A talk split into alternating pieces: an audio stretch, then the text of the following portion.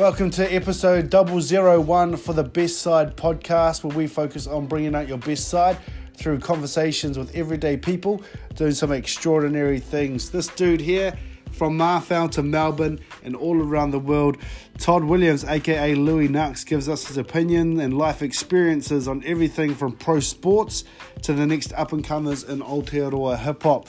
It's pretty crazy. This seems like the dude's been surrounded by opportunity. He's also been surrounded by uh, a lot of bad influences too. But these bad influences managed to change and create into some awesome times, and he's led a pretty colourful life. Uh, if you know his story, you'll know that to be true. If you've never heard of him before, you're about to be pleasantly surprised and have your mind blown multiple times. So, throughout our conversation, we cover how to get uncomfortable, uh, sorry, how to get comfortable with being uncomfortable, how to network and find your tribe, how to get through tough times, and why tough times are ultimately the thing that shapes us and makes us who we are. At the end of the episode as well, we've got the winner for the Facebook competition that we've been running. So if you've come from there, uh, make sure you stick around for that. But yeah, this is a pretty awesome chat. Uh, you're definitely going to get a lot out of it. And what a way to kick off the series. Nō to be whānui. Here it is, Mr. Louie Knuxx, Todd Williams.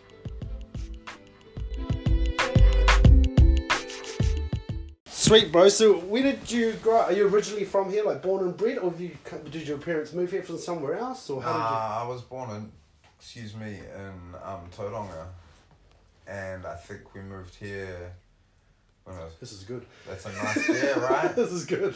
Yeah, um, Mexican beer.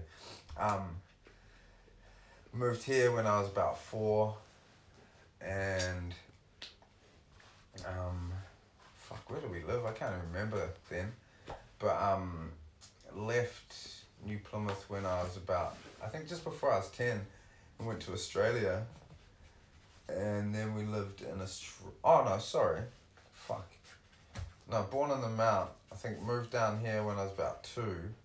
Went to Australia when I was about four.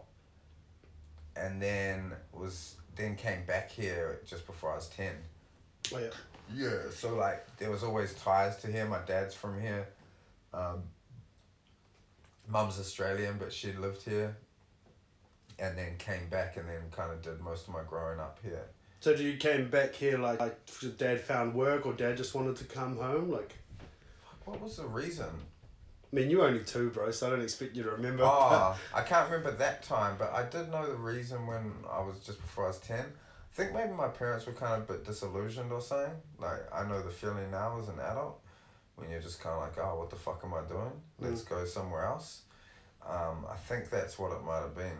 Just trying to shock the system a bit and Yeah. get out of somewhere and just go somewhere new to see if anything falls into place. Yeah, well, I think if you kind of have like an idea of home, right, and you're away from it, living somewhere else, and maybe things aren't going completely to plan, then like a default setting, and you might be like, oh, I, I'll go home. Yeah. So maybe that was dad's thing, and then, and mum, I guess she's always like, so she, they're not together, but she remains in New Zealand, like, and in Taranaki to this day. So like, this is her home now. So.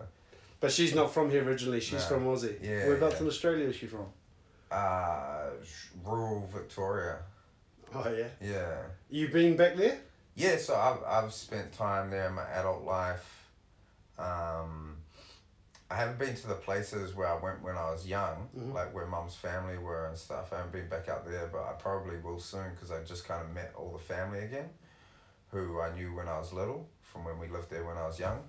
So, um, met all them, they're fucking nuts. Um, In what way? oh, they're like rural fucking bogans, and just like mum's family history is insane. Like it's crazy, and I knew stuff about it, but we went over her mum and sister died in the same week last, just like a few months ago, Oh shit. and we went over, and that's when I saw the family again, and um. And I heard like so kind of the things I had ideas about like I heard details of these stories I've kind of known about my whole life but You've heard like peppers of it, but yeah, so my mum's dad like murdered a couple people, and um, I talked to like my auntie who found a dead body on their front lawn, just like this crazy shit, and that's like, this that shit is carried on to like my cousins and shit. Like so, there's just this like there's this real the like lovely people Mm. like I I see them, I'm like, oh yeah, you're my family. Um, and like fuck, I haven't completely escaped it myself. I don't think.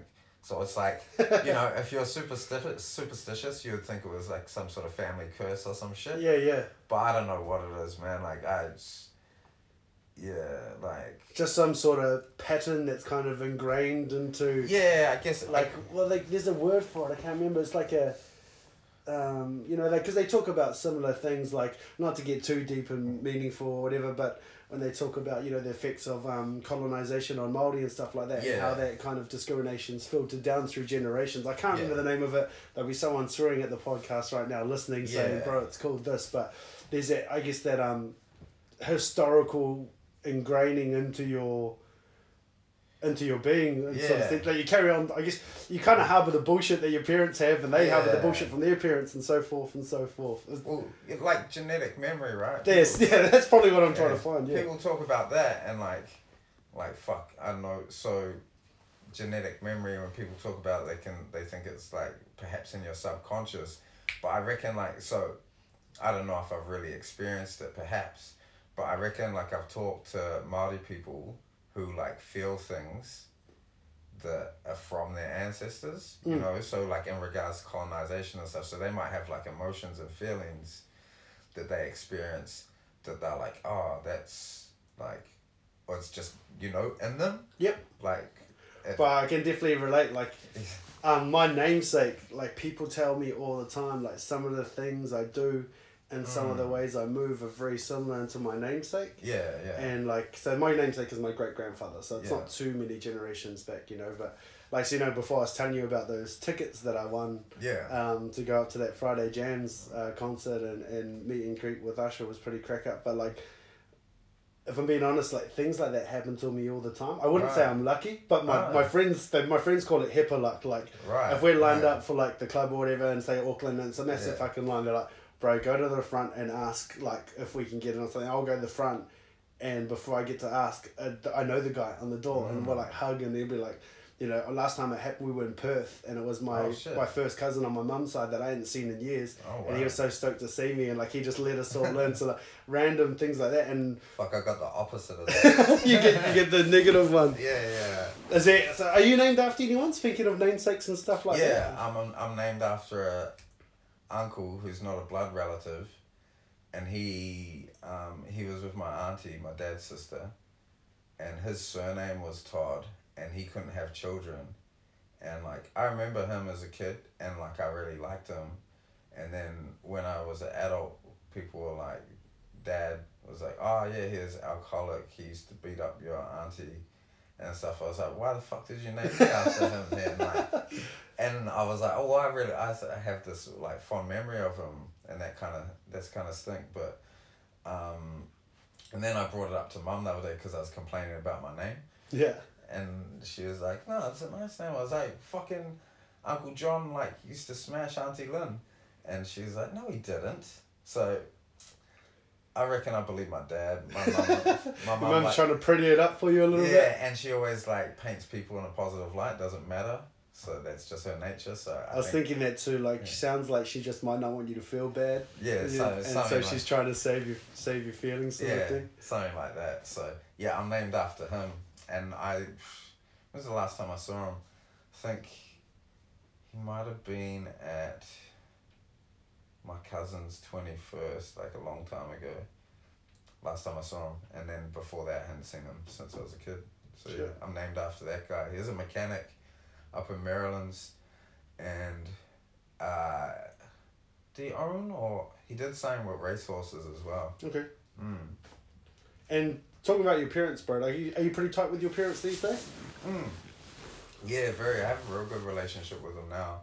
I, I had like real difficult relationships with them as, like, through my teenage years and early adulthood, but um. Yeah, and like I don't know to what degree, like you know, all relationships are unique and individual, but I think a lot of people have difficult periods with their parents through the years where they're trying to figure out how to be an adult Mm. and their parents trying to figure out how to let them be an adult. Yeah. Especially if you're doing a real fucking bad job um, like I was. So, yeah, we had like a long, difficult period in our relationships, but What age were you when that was all going down?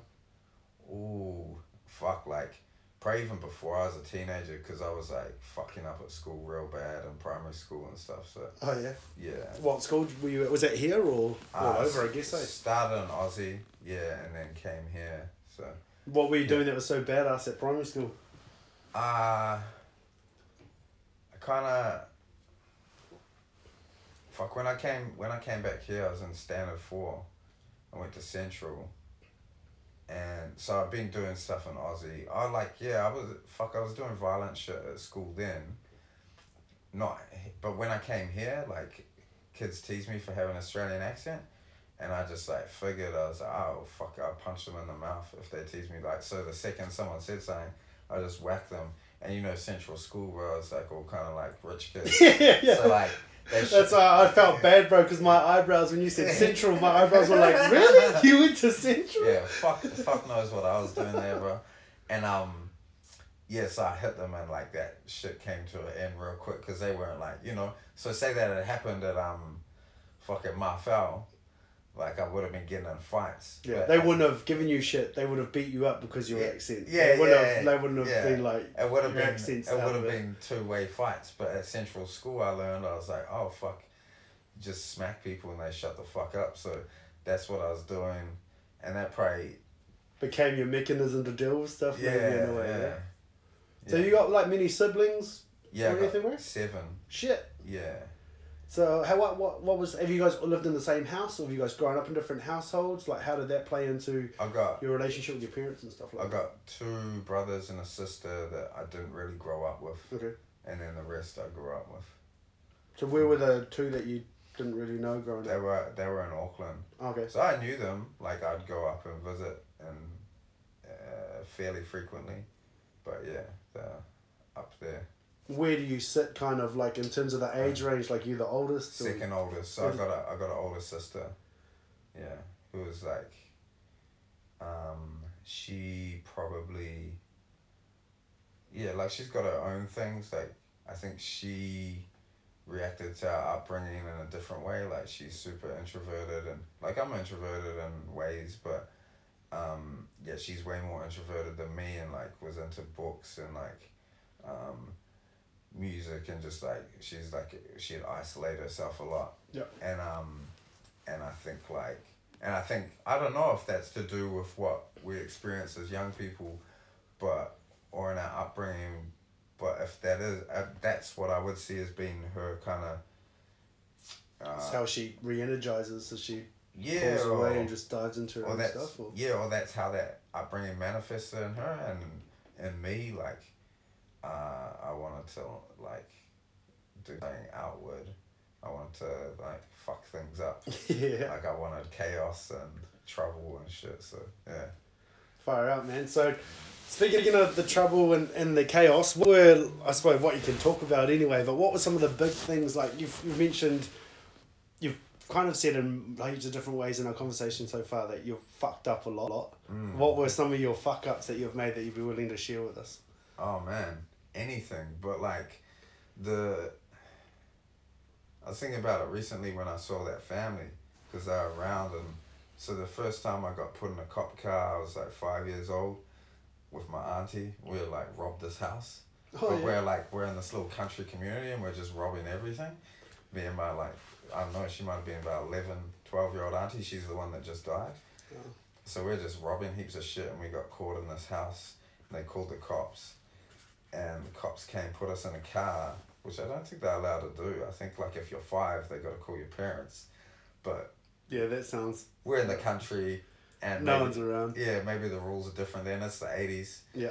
Um, and I was in the cop car and I was just like, holy fuck, I'm going to jail. Like I was five, I you know, your understanding of that shit at five years old is like cops come, next step is jail. Yeah, if you're in the car, then you're going because you see yeah. it in movies Yeah, and like yeah, yeah. like when they're in the car, they're out. Yeah. There's no, there's no like back from that. Yeah, so that was like, yeah, so I thought I was going to jail. Mum came pick me up from the police station.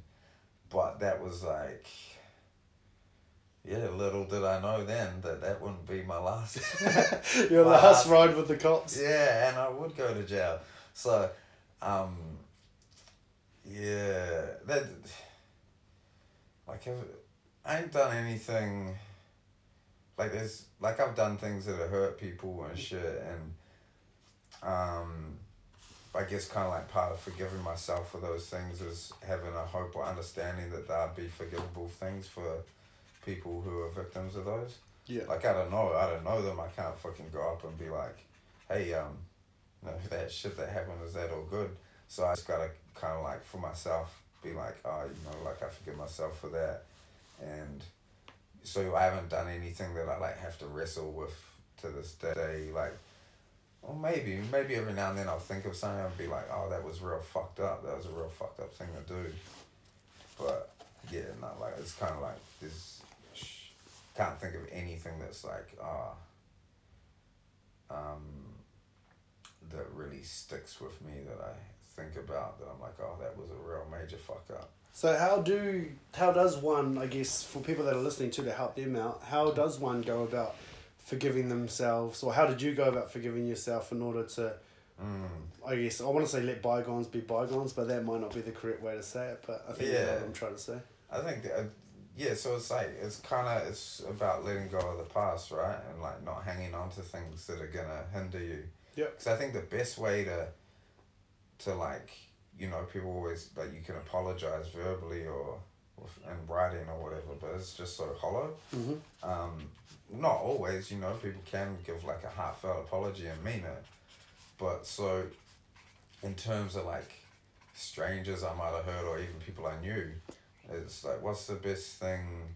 And so like working in justice now with young people, it's like when I'm addressing things that I've done, it's like, or addressing their victims. So often I'll be in FGC or whatever, and the victims are present, and it's like and and what was the abbreviation sorry if FGC Family Group Conference. cool just for people that Yeah, don't know ah, yeah, fuck yeah, all sorry. good So like, so in those situations, the victim may think they want something, but it's usually not what they, or often not what they think they want. Sometimes they're onto it and they understand and they're like, I just want this young person to be better, mm-hmm. so they don't hurt other people.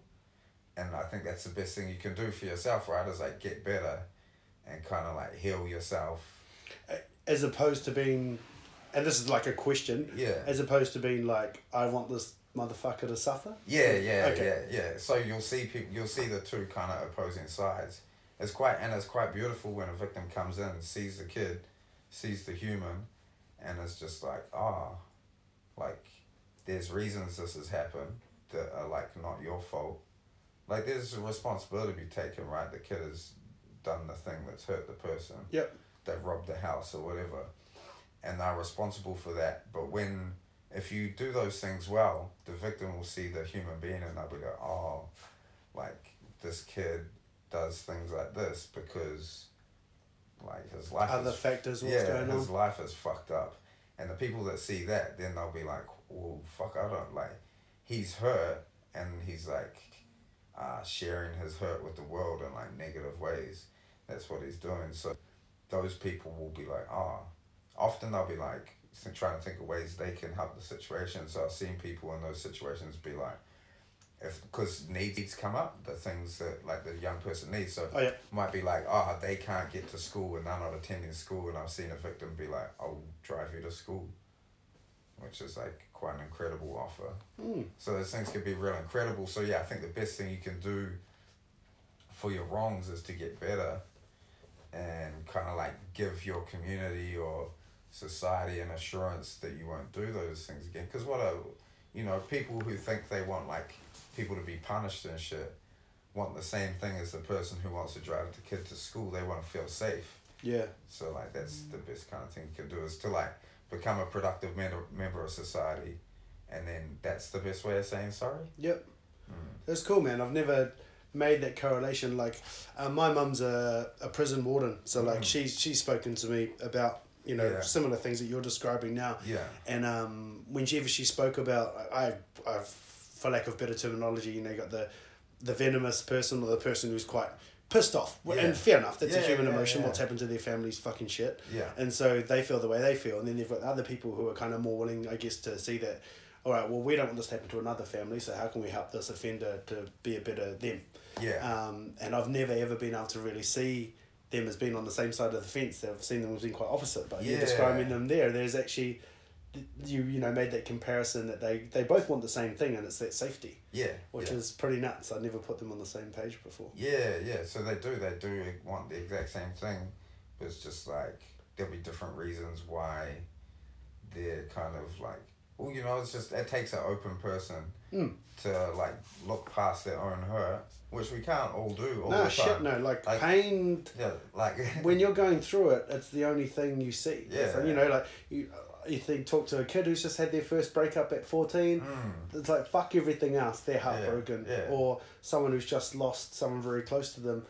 You know, you don't go to work and shit. You might lose your job because you don't show up for three days, but yeah. you just need that to be home and be in mourning and, and Yeah. stuff like So everyone's been in that position where they can't see past their own hurt, right? yeah, and I guess um, yeah, I guess as we, because that, it's like practice. You that's something you learn. You're like, oh shit, this isn't the healthiest way of processing this, and you get better at it. But then like, there's always gonna be times that we like keep getting challenged, right?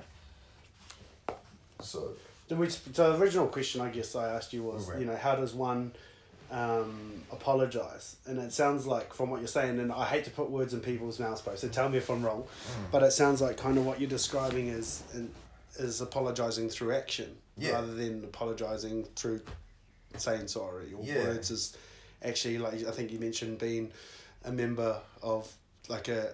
Um, a contributing member of society and you know helping it sounds like a lot of your mahi with these kids that you're helping out now is you don't want them to have the fuck ups that you did and Yeah. you want to be able to take your lessons you've learned and help them apply them practically and Yeah. So like um yeah, and I guess that's where the forgiveness for yourself comes from as well too, is in the action and the practice.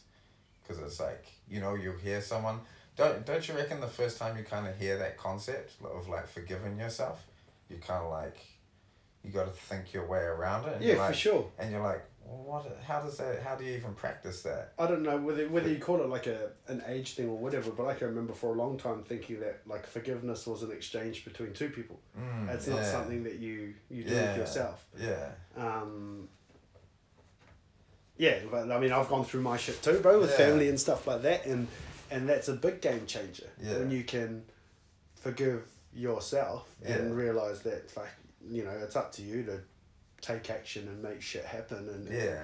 you can only blame people for so long and, and shit like that. It's a fucking game changer for sure. Yeah. So I think just making a genuine effort to improve in the area that you've failed or let people down or hurt someone, make an improve uh, effort to improve that area in yourself. Mm. That's like that's where all the forgiveness lies for yourself and for the people you might have hurt.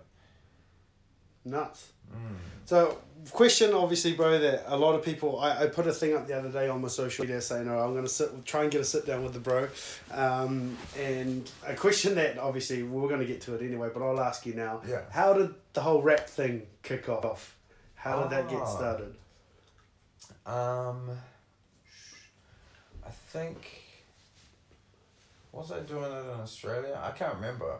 But the, the first time I can remember writing raps is we lived on Victoria Road, just over there. I can remember being in that house maybe like nine or ten, writing raps.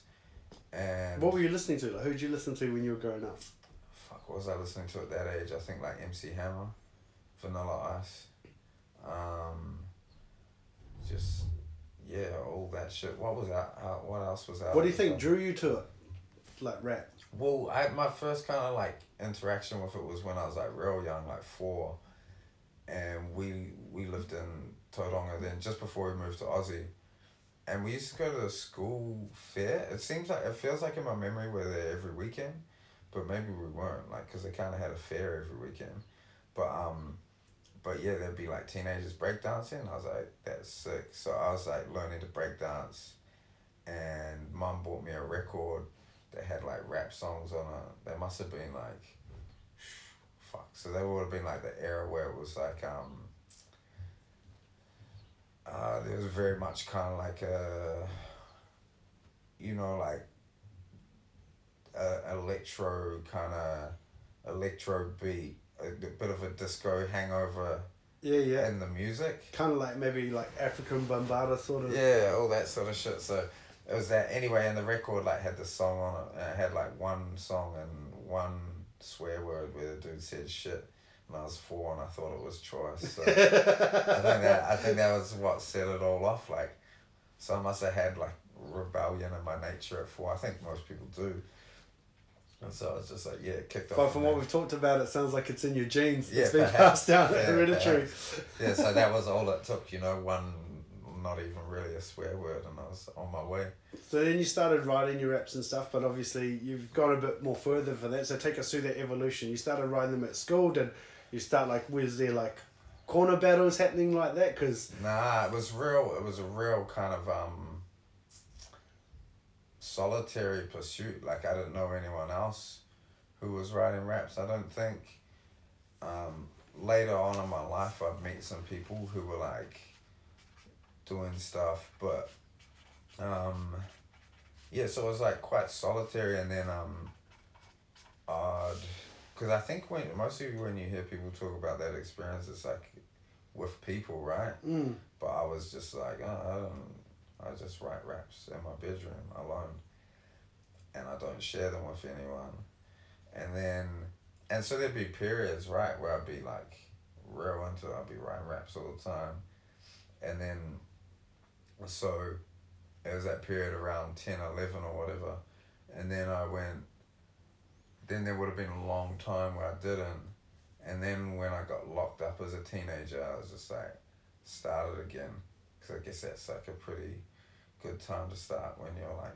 you gotta had a bit of time on your hands. Mm, exactly. So, yeah, I got back into it there, and I guess it kind of suited the environment and what I was experiencing.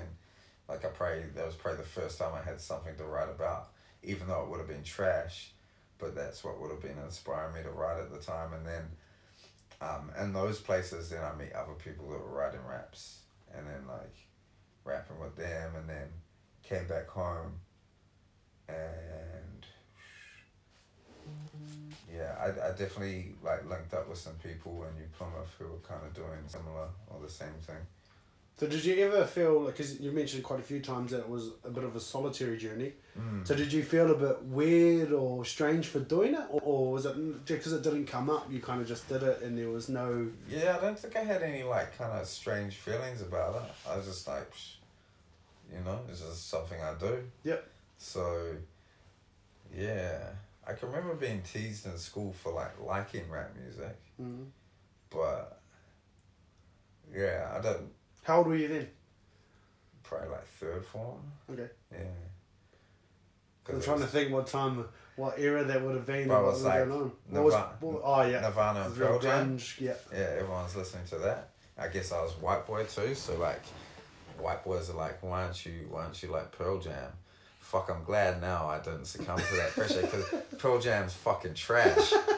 Like, and they would all know that now too. If someone from that time who liked Pearl Jam then try to defend Pearl Jam to me today, I'd be like, come on, man, we're adults. You know it's trash.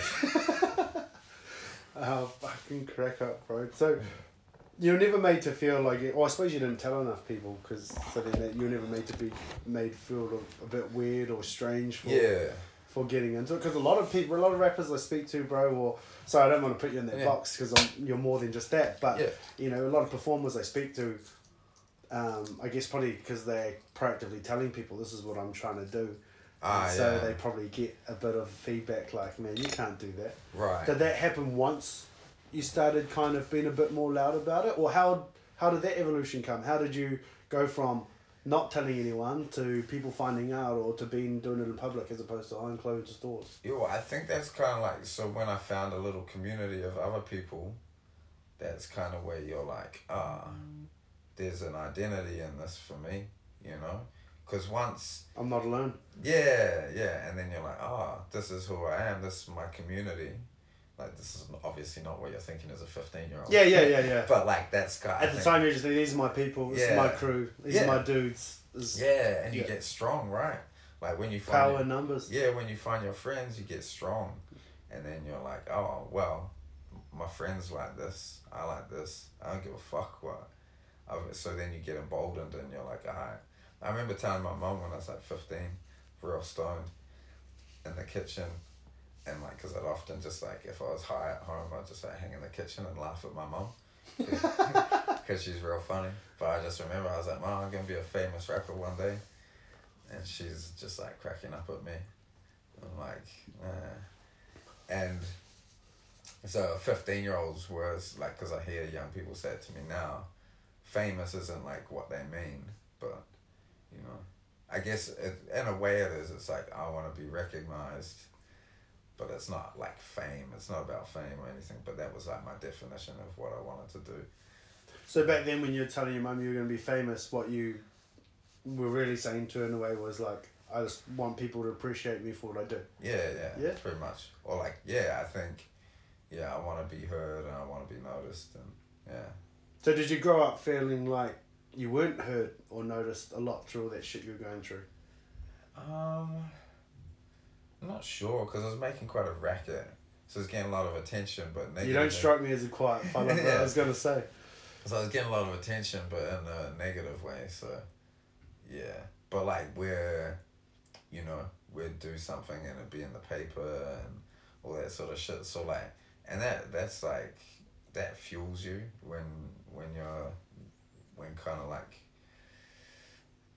Uh, I was talking to a friend about this. Like, if you, if you go to school and you don't succeed in the usual school things, right? So the thing, all the things associated with it, the pro-social activities like being good at the schoolwork, or excelling at a sport, or just some sort of like value. Yeah, certain classes. yeah, if no one sees any value in you at school, they don't like identify. So you know, you're talking about your teachers. They were like, "Oh no, he just likes to talk and he likes music," and they identified that as Yeah, a yeah, yeah, they carved out my niche for me. as a skill. But Mm. if those teachers hadn't been there, it could have gone horribly wrong. Oh, but I forever am indebted to my school for the shit Yeah. they did for me, you know? So it can't just take one person, but like, so if if you're not being like, cause you fuck, I remember seeing this is what the friend I was discussing it with was like, do you remember seeing kids who would just like kill it at school and just being like, the fuck, like why is that so easy for them? And if and it's just confusing for you, you're like, why aren't I good at shit? Mm. And so then you're like, ah, and then you discover something antisocial that like um, other people see value in. Yep. And then you're like, oh, right, okay, there's value in this then. And this is like, I can do this without trying. So then you start smoking and you keen to fight and drink and do drugs. And that's, I think that's how people wind up on that path pretty often, is they're not like seeing any value in themselves because Yeah, it's not being re- reflected on them. But yeah, all it takes is like a teacher to go, oh, actually, you know what your skills are? Like it might not be math or you might not be good at rugby, but you're really good at this. Well, my favourite one is um, have you ever seen the movie? This is wildly off topic, but I'm going to Yeah. bring it back, trust me. Have you ever seen the movie Kung Fu Panda? Yeah, yeah. See, obviously, yeah. throughout the whole movie, he's getting shit because he's fat. Yeah, you yeah, yeah. But then at the end, it turns out to be his greatest asset because his fatness is the only thing that stops that tiger from being able to give him that punch, you know? Yeah, just makes yeah. him laugh. Yeah. And bro, I love that movie just for that that message in itself. But like Yeah. you know what what you're talking about there is a lot of, you know, you're you did right. Like, and this isn't a shot at the school system or anything Mm. like that. But um, if anything, it's probably a little bit of a stab at teachers. But you know, there's every kid or every person's got their own strength, and Mm. they can use it in different ways. Like. Yeah. I wasn't the best at school. Doesn't sound like you were the best at school either, No. but we've gone on to do some pretty cool shit. Yeah, yeah, totally. And it's just like, but if you don't, if someone doesn't recognize that in school, like for me, it's a long, long, like, so things went pretty off track. And then it was a long road back trying to find something that I thought my community would value about me. So, and that was like music, bringing it back to the music. Yep. Was like, so music kind of like was fueled by all this antisocial stuff that I picked up from like that experience at school and what where wherever else and then like all this antisocial stuff kind of fueled that like making rap music saying fuck you to everyone um, doing crimes and shit.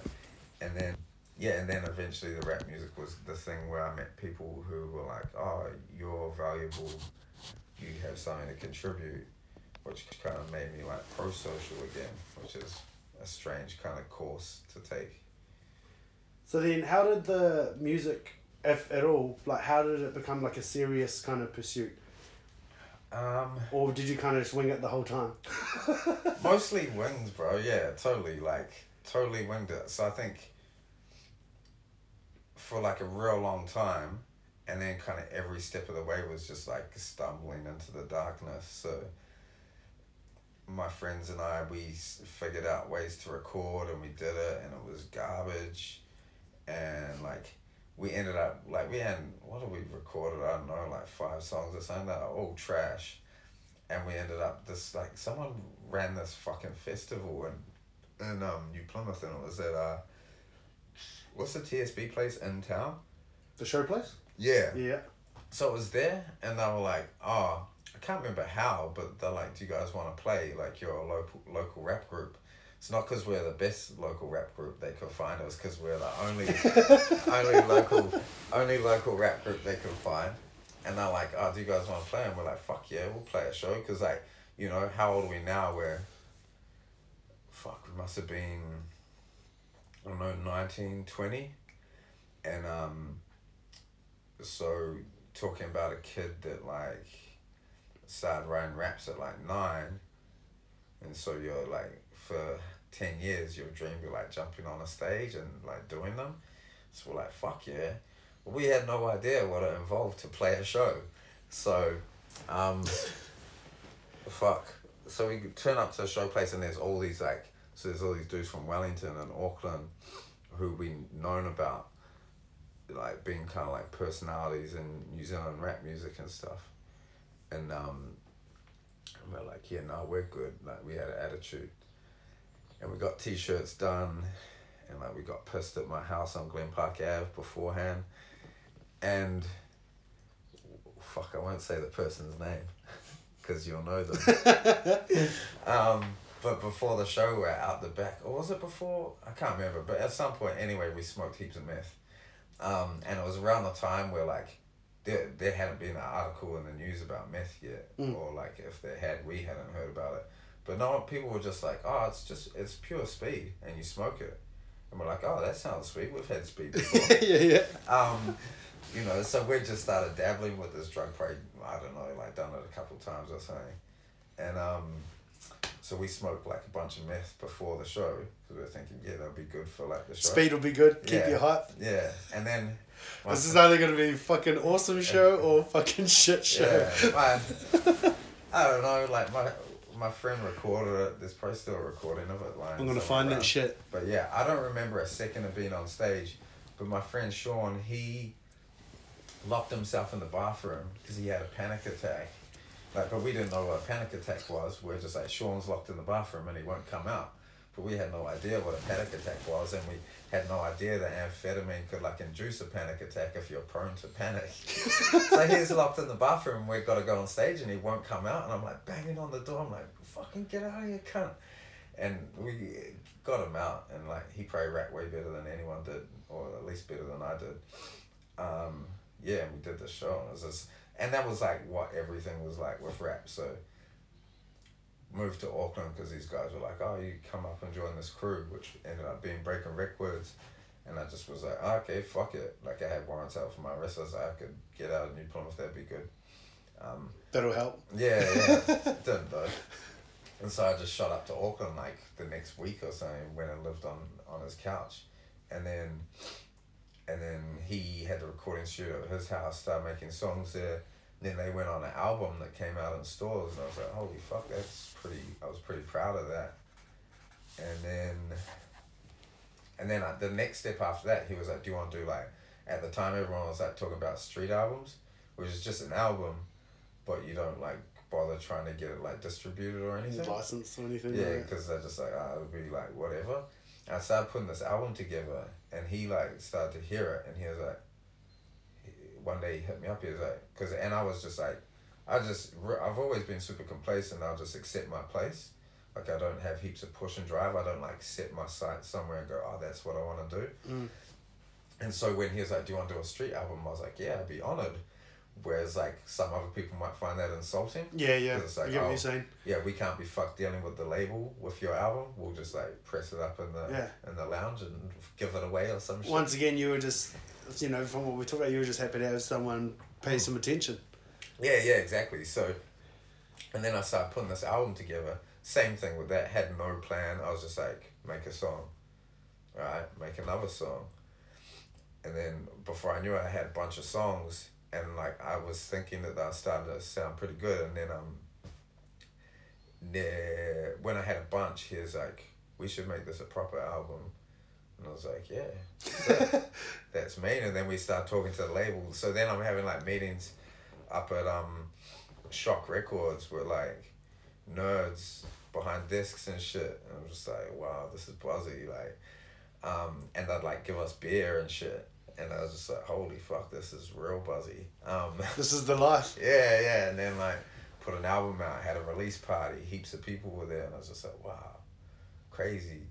That's probably a real impactful moment on my life. Was like, especially to do with that first album was turning up to the, the release party, and it was at four twenty on K Road.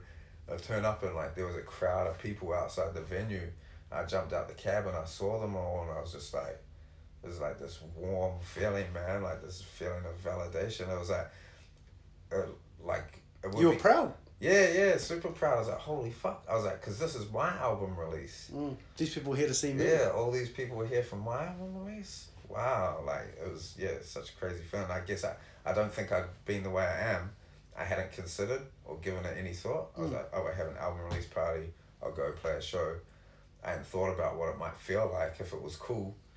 But I just turned up and saw the people. I was like, holy fuck, that's amazing. Well, it sounds like you were used to, I get, not, because you were said before, you know, you weren't used to um, pushing and aiming too high or setting too far ahead. yeah, yeah. I get, you probably always saw yourself as being part of other people's shit. Like, you Mm. know, like, yeah, I'm helping them do their thing. You know, I'm helping Breaking Records get off the ground. I'm helping them put together their album. Mm. And that was probably the first time that you maybe it all came together. You're like, oh, shit, uh, this is this is my shit. I'm not on someone else's shit. Yeah, You know, so- yeah, yeah. I think it really was, and um, yeah, I think like I, I always had low expectations for myself, so Mm. which is kind of like a good thing sometimes. Yeah, yeah. Like it's obviously good to have goals and drive, but also like it's nice to be surprised like that by yourself. Yeah, yeah. I think, yeah, like my life experience probably tell me it's awesome to have expectations of yourself, Mm. but it can really fuck with you if you've got them of other people. Yeah. Like if you got like oh it's, yeah. you know what I mean? Like, because. yeah. you'll just be constantly let down. Yeah, I yeah. think, and that, that might be sound super cynical of of the human race sort of thing, but um, yeah, I'm trying to describe it, I guess, a bit better for the people listening because No, I, Yeah. t- I totally live my life that way. So like, all my closest friends, they know not to have expectations of me in regards of like. Um, showing up. No. Yeah, yeah, like straight up, straight up. Like, if I don't want to go to something, I won't go to it. And then so like throughout my life, I've had friends hit me up about it, and I'm like, would I demand that of you? And they always have to say nope. And I'm like. Shut up then. there, there you go. And I mean, like, of course, I'm not a complete asshole. Like, if it's important to someone I love, Yeah. like, I make the effort. But occasionally there'll be something that'll be like, you know, be uh, by societal standards, it'd be something that you should go to.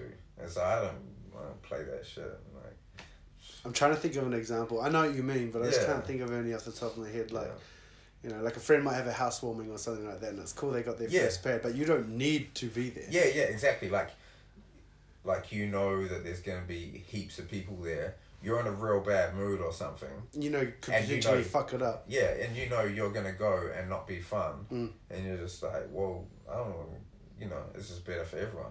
Yeah. Maybe. I've got, I've got a couple of friends, they always give them shit because um, they always focus on the people that aren't at the party, not the people that are at the Yeah, party. right? It's like, just have fun with the people that are there. Yeah. Like you've Yeah. got twelve people here. Like fuck, I only need like if we had one other person here, bro, Mm. we've got enough beers.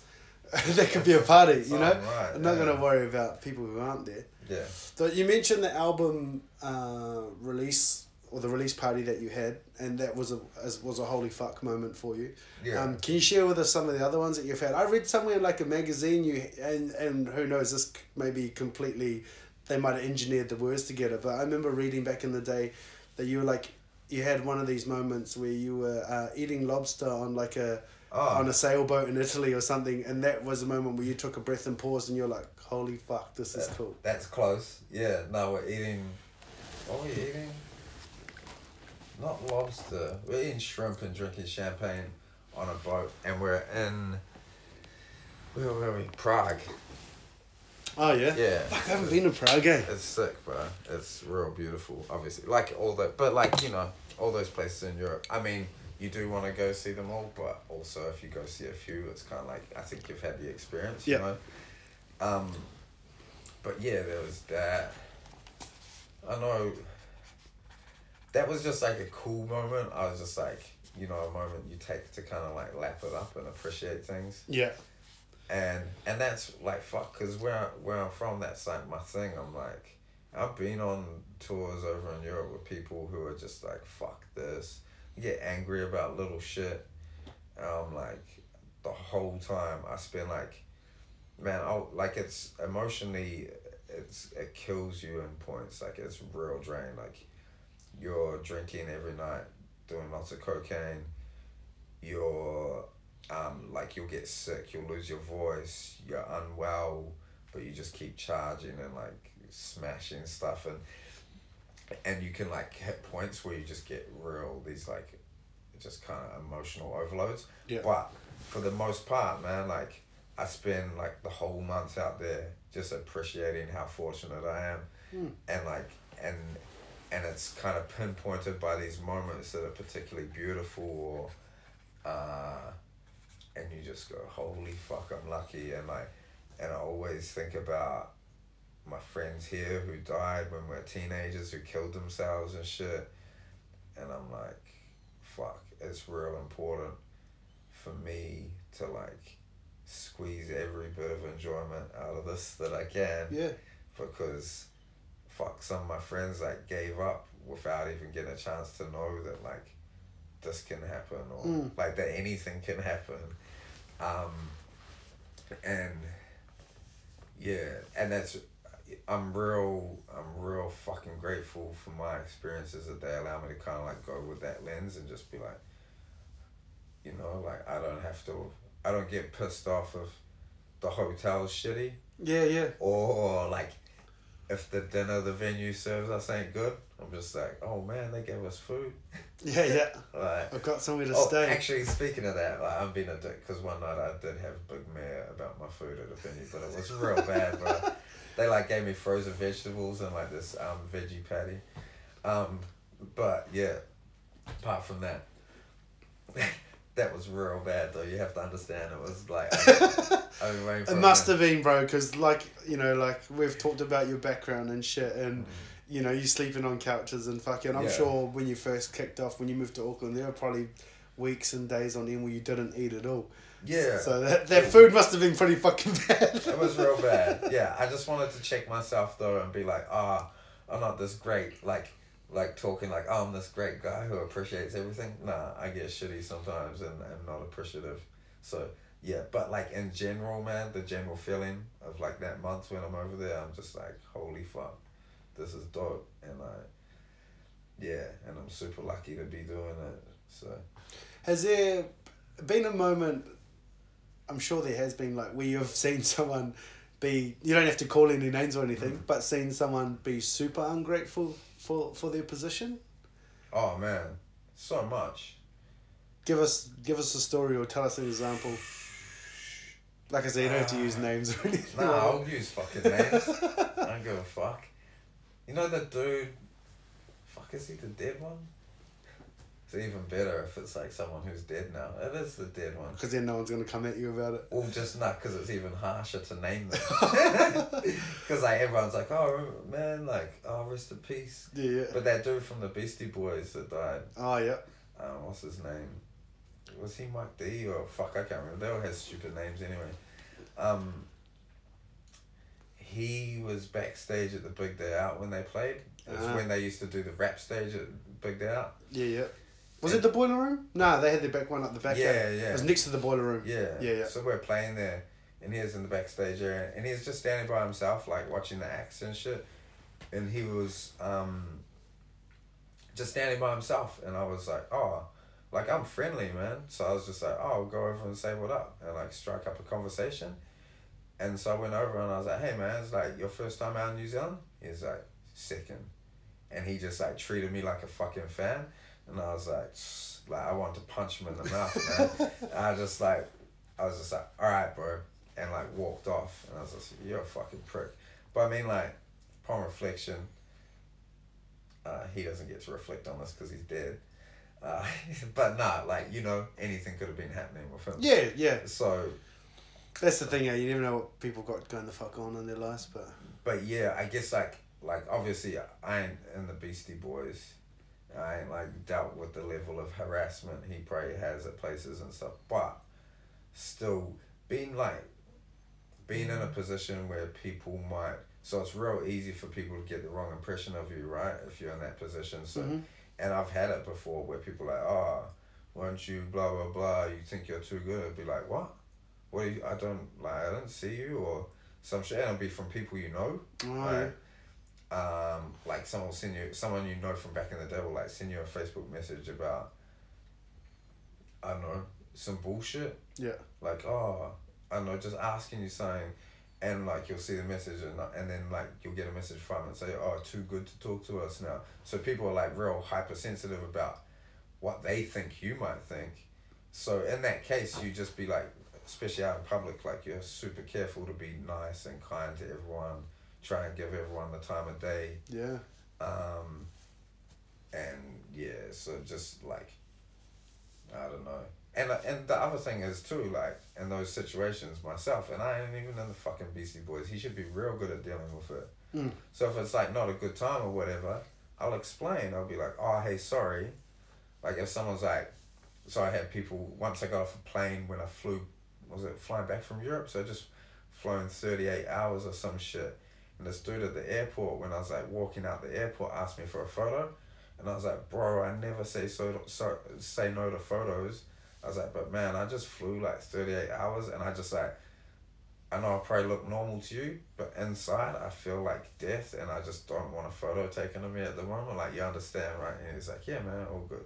So, no, it's real easy to I was about to say. I hope he was cool with it. I hope this wasn't Yeah. leading to a an Yeah. airport altercation. Yeah, yeah, nah, he was cool, and I, but it's like, man, it takes like a second to explain.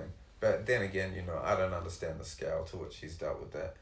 Like he might have to explain himself like fifty times in a row, which Yeah. I don't think anyone would like very much. So. On the flip side, then, like you know, because you've spoken about you know being backstage and, and stuff like that at big day outs. I remember um, being a, a backstage big day out myself once again with the old HIPAA thing kicked in for Yeah. me, and I found myself backstage there, and meeting some pretty cool people. As on the flip side, you know, we've talked about I guess a not so Yeah. great experience with a quote unquote famous rapper Yeah. or big time name. Is there any big time names that stand out in your mind that you've had a great experience with that you've met with that have been fucking awesome? Yeah, um, it's been real cool. Let's talk about a couple, man. If you're trying to pick one, you can talk about more than one. Mm. I think I met Dizzee Rascal when he first played here. I've met Dizzee too. Yeah, so he was only like 18 Fuck. or 19 then, real young. And we're opening for him at um, St. James in Auckland. Oh yeah. And uh, like, their backstage was next to ours, and we ran out of beer. And I was just like, man, like I'd seen this backstage before they arrived, and it was full of beer and like food and shit. And I was just like, bro, I'm gonna go in there one and see if we can grab some beer, because it was just him and his DJ in there. And I just like, it was loud because the venue coming from the music, so I like banged on the door real hard and just opened it. And I walked in, and they're like, safe, safe. like with their hands up and shit. Like they thought someone was bum rushing their backstage. And then it was like, oh man, like, no, I just came to say what up and like see if I could grab a beer. And I'm like, oh yeah, all good. And like, had a bit of a chat, grabbed a photo with him. And yeah, he was super nice. trying to think of, fuck, there must be like a real good interaction I had with someone. I don't know. Like, most of the people I've met, like super notable ones would be like in the punk and hardcore scene. And there's heaps of good cunts there. Heaps of dickheads. Tell well. us, bro. Who? Who's cool? So you heard of a band called Trapped Under Ice? Mm. Yeah. So, Yeah. Yeah. I was like, shit, he's gonna say something I don't know, but yeah. yeah. So I think the singer's name is Justice, and he um, is that his? Yeah, that's his name. I was like at this festival in the back area, or just like behind the drum kit while a band was playing. I think band Turnstile was playing, and he walked past me and like spilt like a drop of water on my t shirt. And my friend had just been telling me how he was the nicest dude in the world, and he spilt like this tiny drop of water on me, man. And he spun, spins around. He's like, "Fuck, I'm so sorry, man." Like he was real apologetic. I was like, "Bro, it's just some water." Like, what? It's all good. And um, like it was real over the top, in fact. But and I guess that that's what I'm talking about. Like that dude who would be like, he's pretty aware that like in those circles, he doesn't want someone walking around going like, "Oh, this cunt fucking spilled water on me," and just kept walking. Yeah. So he's pretty hyper aware of what people might think of him. So, yeah, I can't think of any other good ones at the moment. Tell us about that scene then. Let's elaborate on, on that punk punk rock scene because you got involved with a little bit of that stuff too, eh? Yeah, yeah. So how did that all come about? Well, I think like I in Auckland I started hanging out with these people that were tattooers and shit, and they like were from that scene and I'd go to some shows and I started knowing people in the band. It's funny like I guess like people probably would have thought like from an outside outsider's view that I was like involved in that scene because I was present at things and I knew people, but like I was never real interested in the music. Like it was just never really for me. Like I'd pick up bits and, that I liked here and there and listen to shit, but hardly. And then, and yeah, I think through that some some of that somehow translated to Australia, and I think like I probably like looked like a lot of them. So Pe- Australians, you mean, or some of the Uh, people in the scene? yeah, not Australians, but, but um, yeah, I looked like that scene, right? I had the tattoos and stuff, so um, probably like people are mad racist about rap music, man. Like white people love white rappers, not always, but like man, it's a massive thing, Mhm. and um, so like, bro, so many lists where people like my top five rappers that I, that they include me in, all the other people be white. It's like you don't have one favorite black rapper, like, yeah, yeah. cause you know, Because they're pretty good. Yeah, you know, they kind of invented it, and like the top five is like most likely always black people. So never mind. But you know, some people are real funny. But I, I think it's that thing of you know like seeing yourself in something. People love to have that reflected. It's Yeah. like when um like fighters and shit. Like you know how people will get real behind someone because of their personality and it's like, oh, they see something. Bro, I'm like that with sports. Yeah, Like, yeah, You know, yeah. I mean, not just fighters, but It's know, massive in with- sports, with right? Any sport, man. Like I like the loudest motherfucker there. Like you know, when I first started getting into UFC, I Yeah. love Rampage. Like Right, just right, because yeah, he's yeah. he's fucking. And I've seen him do a power bomb, but like yeah, yeah. other than that, you know, like I'm I'm all about that. Bro, so I get where you're at. Have you noticed? So speaking about like racism in sports, Mm. so like, have you noticed in UFC? So like Rampage. I know you're mad into UFC too, Yeah, so yeah, yeah. I'm real like mindful here that you might talk about some shit that I have no idea about because I know that's your game. But let's so, go. Rampage really popular. Yep. Jon Jones really popular. Um, Daniel Cormier is coming around now, but people hated him. Yeah. It's Um, nothing to do with his skill, and from no. what I like, people love Right. his skill level, but he just Right. says like a clean cut, Yeah. square dickhead. Yeah. Tyron Woodley, Yeah, yeah. people hate him. Mm.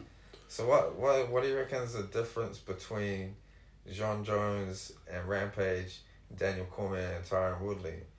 They hood. Yeah, so like bro, bro, you know what it is? Jon Jones and um Rampage, They hood. they fit stereotypes of Mm. black men Yeah, yeah. that people already know and are comfortable with. So Daniel Cormier and Tyron Woodley come along, Ah. And they're like and they don't fit that mold. thoughtful, well spoken. People like that ain't black people. Yeah, yeah. You know, like it's uncomfortable for them. I re- I really believe that, like, because I, I used to think about it heaps. Because, like, I love DC. I'm not a huge fan of Tyron, but um, I love DC, and. And for ages, I was like, why people fucking hate this cunt? He's the man. Like, he's real dope when he talks. If you listen to him, he, like, He's articulate as yeah, he gives you insight into what it is to be a fighter and shit, and it's super interesting. And it's just like he'd turn up, people boo him. Yeah, yeah. like cry after the fight because it means so much to him. It's Yeah, like, yeah. how do people not admire that? This is everything to him. And then like he'll that would like turn him into a meme, like making fun of him. So yeah, there was. But yeah, I think. What was it about? Oh yeah, so oh yeah, I think Australians or people who are into hardcore and punk and shit see me and they'll be like, oh, He's one of us. yeah, like, and then maybe listen to the music and be like, oh, this is perhaps some rap music for me. Yeah. Cool, man. Mm. And what's because there's a lot of similarities between punk and hip hop, eh, Mm. for sure. Like, Yeah. like people can't deny that as much as they try. Yeah, yeah. And so, did you often find like, were you ever merging the two worlds? Like, did you ever like have Yeah. friends that were in the hip hop world, so to speak, that weren't too massive onto the punk world, but then after through you, I guess, or they've been like, fuck, actually, I can fuck with this shit. Like, it's not too bad. Yeah, I think there's been degrees of that. Mm. Never to a huge degree, but like, yeah, there's definitely been degrees of it. I only say that man because like having a background in radio and DJing and stuff, people have always asked me like what's new, what's Yeah. good, and all that sort of thing. And and I love the internet. How like it's you know we were talking before we started the podcast about like how there used to be pop stations, hip hop stations, but now everything kind of everyone kind of plays everything and. The internet's given us a gateway for people to just find what works for them. Yeah. I think back in the day, it used to be a lot of, well, you're over here, so you're going to listen to this. Yeah, you're over yeah. here, whereas Ah, yeah. the internet's kind of taken away that kind of control now. Yeah, that doesn't really seem to exist anymore. Eh? Nah, It's just like there's what's popular, and that's what the kids listen to. yeah, And it's just like that's what it is. It's like it's not. Yeah, and there's been heaps more crossing of those boundaries as well. So yeah, they almost kind of don't exist in some some Nah. ways now. yeah, So I guess since we're on the topic, we're talking about new new music and stuff like that. Do you have an opinion on kind of commercial radio and all that sort of shit? Well, I don't listen to any, so I don't. I really know what they're playing. Like boys at work will play like Flava and and shit. Mhm. I fucking hate it, but there'll be like songs on there. I'll be like, alright, this is cool. Yeah. Um. Just not often, but I listen to new music. I hardly listen to old music. Like what I hear, I was with a boy the other day and like, cause heaps of boys will listen to the music of my childhood, and they'll be like, "Fuck mumble rap, ah." Like, oh, you mean the boys that you work with? yeah, so yeah, that, yeah, yeah. they'll be fifteen, and they'll be like, cause they know what I listen to. Then I'll be like, "Fuck mumble rap, ah." And I'll be like, "Bro, how do you even know this? This was this came out like five years before you were born. This is what I grew up with." I was like, "Listen to this, bro. I'm bored." Like, as, yeah. So this boy played regulate in the car, and I was like, "Man." I was like, I ain't heard this for like 10 years, but I could like rap you every word. He's like, not uh. Like, yeah, because uh, it's real funny, man. Like, heaps of the boys from like regional parts of New Zealand, they're like growing up on the same music like I did. It's fucking Mm. weird. But yeah, I, I, I listen to like new artists. I'm, I'm hard out, like, with everything, man. Pray to a fault. I'm like, progression, progression, progression. I'm like, steamroll the past and like discover what's new like and not just with creativity just like everything i'm like um You said it when we cracked it open, bro. Like you're an anarchist. You like to fucking throw something out there and, Yeah. and challenge the, the norm. yeah yeah Force people to think outside their own comfort zones a little bit. yeah Well, that's just what I'm picking up. isn't it? yeah so it's like my politics as well like everything i'm just like oh we're still like dealing with people like protesting abortion on the corner fucking run them over because because the only way their stupid ideas die is when it dies with them like so a real a real good friend of mine once. I was having an existential crisis. I was like couldn't leave my house and shit, and I was real sad that like the world was gonna end or like everyone was gonna die, and um.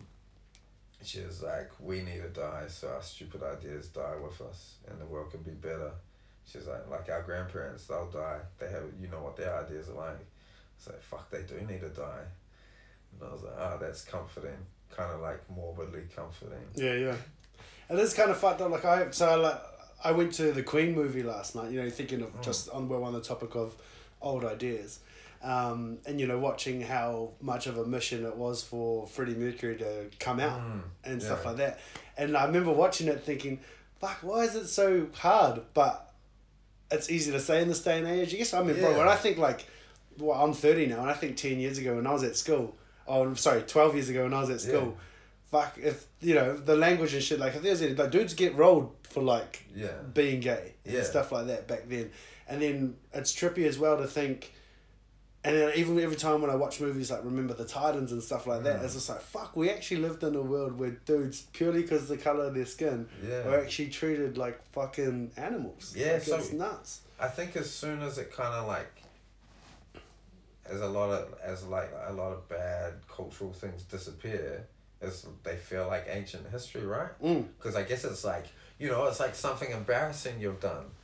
Yeah, You know, like, yeah. you're just like fuck.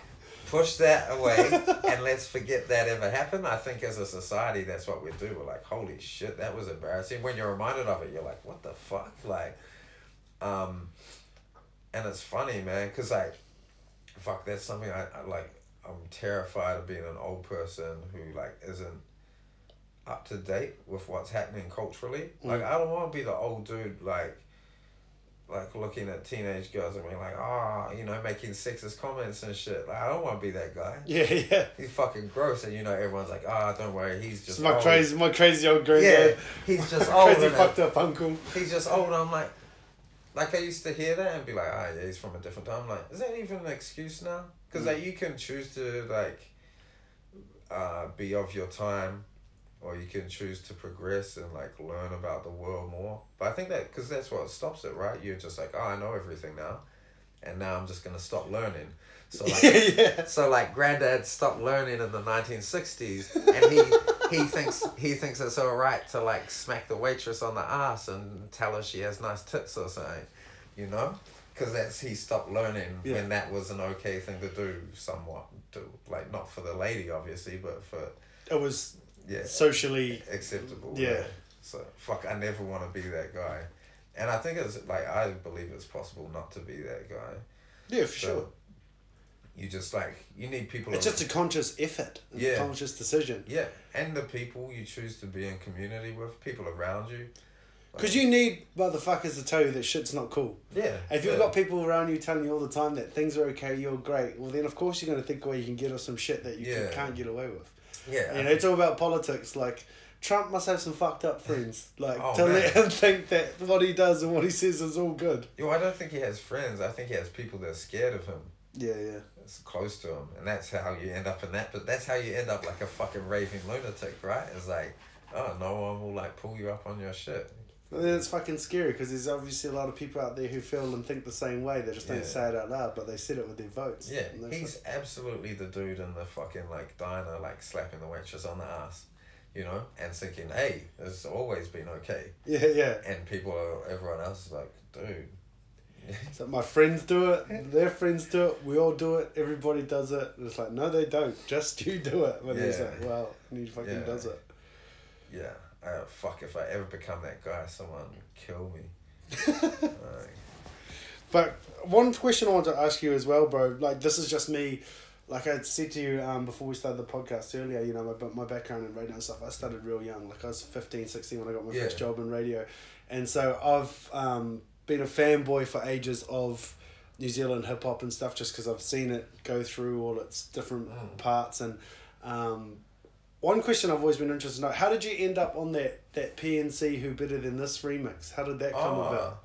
It's Yeah. probably a real simple, uninteresting story, maybe, no, but it's, it's actually a cool story. Or like, you know, for someone that would like nerd out about New Zealand rap, it's a cool story. Yeah. So because it goes way further back than like that song. So PNC, he was in Palmerston North, and I'd moved to Auckland. I think like uh, the first time we talked, I probably would have already been in Auckland. I think, but so and you got to remember things were tiny back then, and people were less accessible than they are now. Like we had the internet, but it wasn't how it is now. Nah, it wasn't like no social Yeah. media. Yeah. Sort of, it was like email. Yeah. so he was like he posted some songs on the New Zealand hip hop forums, and I think like myself, how having gotten out of like regional New Zealand to go to a hub where things were happening because nothing was happening in the regions really. It was like the same as me and my friends we were like super isolated. We're just doing our own thing.